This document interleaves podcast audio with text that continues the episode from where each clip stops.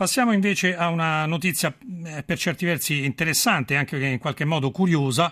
È stato inaugurato ieri a Corsico Milanese, nei pressi di Milano, naturalmente il più grande centro buddista d'Europa. Alla cerimonia hanno presenziato molte autorità, tra cui il sindaco di Milano, Giuseppe Pisapia, ma anche l'ex calciatore Roberto Baggio. Noi eh, abbiamo in linea Franco Malusardi, che è vice direttore di questo istituto buddista italiano Soka Gakkai. Eh, buonanotte. Buonanotte. Allora, innanzitutto ci può eh, spiegare, direi per prima cosa, che cos'è il buddismo Soka Gakkai e da dove proviene?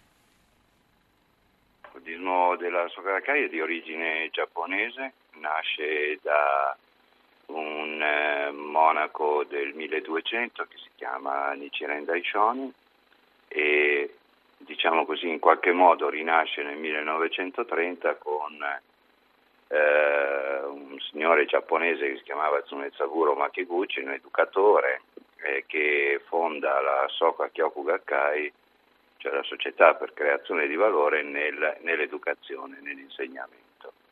Vengono pesantemente perseguitati durante il periodo della Seconda Guerra Mondiale, proprio perché propugnatori di un metodo eh, di insegnamento molto libero e quindi contrario alla logica ehm, dell'educazione giapponese del tempo. Ecco, soprattutto negli anni trenta, insomma.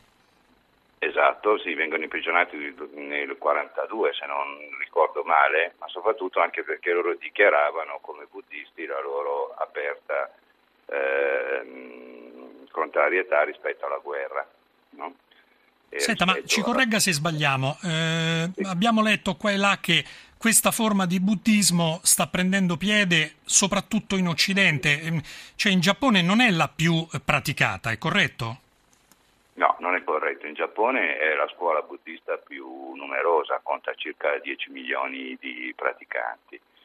È una delle scuole buddiste più diffuse nell'Occidente. Siamo presenti in circa centonovantadue paesi del mondo, quindi la quasi totalità, naturalmente con numeri eh, molto molto diversi.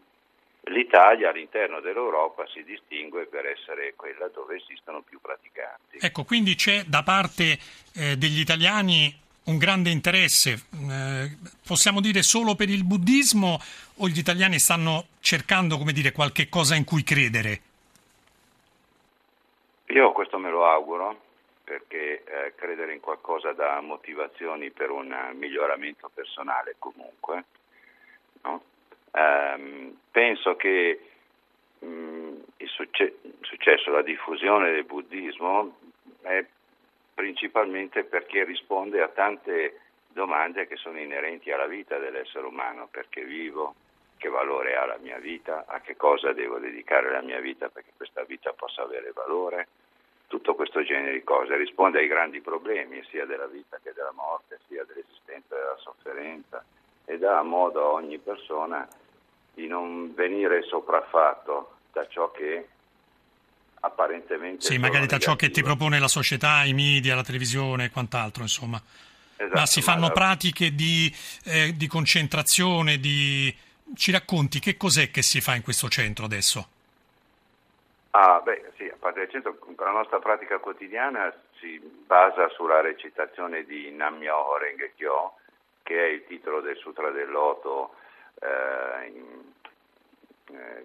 in, in, in, in, nell'antica lingua indiana era Saddharma Pundarika Sutra, tradotto diciamo da Kumara in eh, eh, Myoho Renge Kyo. Eh, quindi noi ci rifacciamo a questa antica tradizione. Comunque il Sutra del Loto è il testo... Un'ultima dom- diciamo, domanda per... veloce. Eh, quante persone pensate che si iscriveranno al vostro centro? No, eh, ce l'abbiamo già gli iscritti, siamo circa più di settantamila in tutta Italia, qui in Lombardia circa settemilacinquecento.